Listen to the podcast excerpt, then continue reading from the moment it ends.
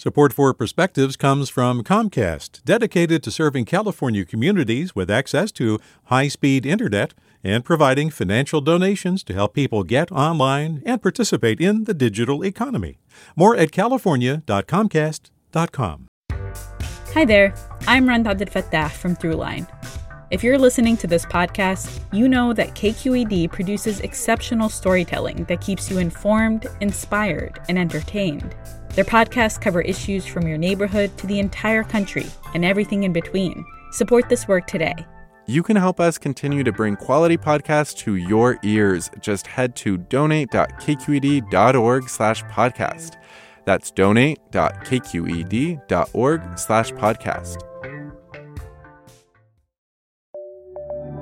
From KQED.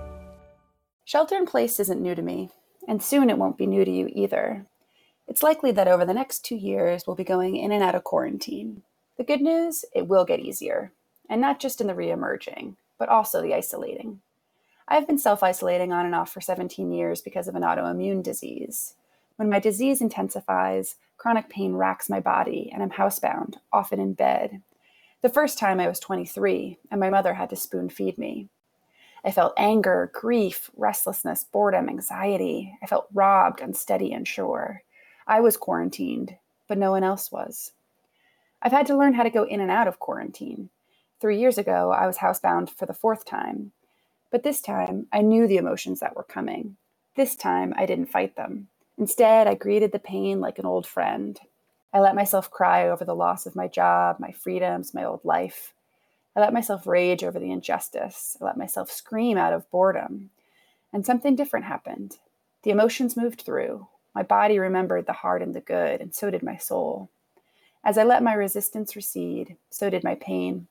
Eventually, the isolation ends. I feel better, and when I venture outside, the whole world feels reborn. The flowers glow, and sunshine looks like spun white gold. Small talk is novel, people in the park a delight. Every step outside screams of freedom. Gratitude oozes out my pores. I marinate in bliss. I expect the same for us.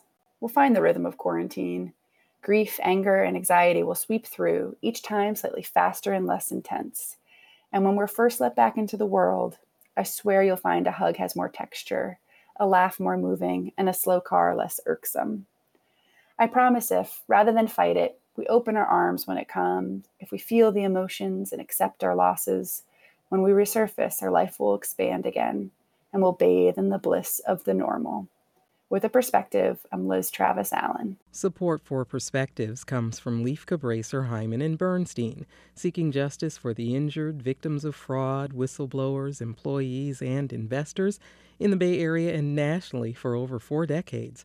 Online at lchb.com. Support for Perspectives comes from Comcast, dedicated to serving California communities with access to high speed internet and providing financial donations to help people get online and participate in the digital economy.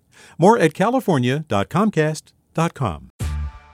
Hey there, this is Brittany Luce from NPR's It's Been a Minute. KQED's podcasts like The Bay, Bay Curious, Mind Shift, Right Nowish, and more all tell the stories of the Bay and beyond with reliable, human centered journalism. They aim to inspire, make you think, entertain, and expand your understanding of the place you call home. Here's how you can support podcasting at KQED. Showing your support is easy, and you can join Brittany in supporting KQED Podcast too at donate.kqed.org slash podcast. That's donate.kqed.org slash podcast.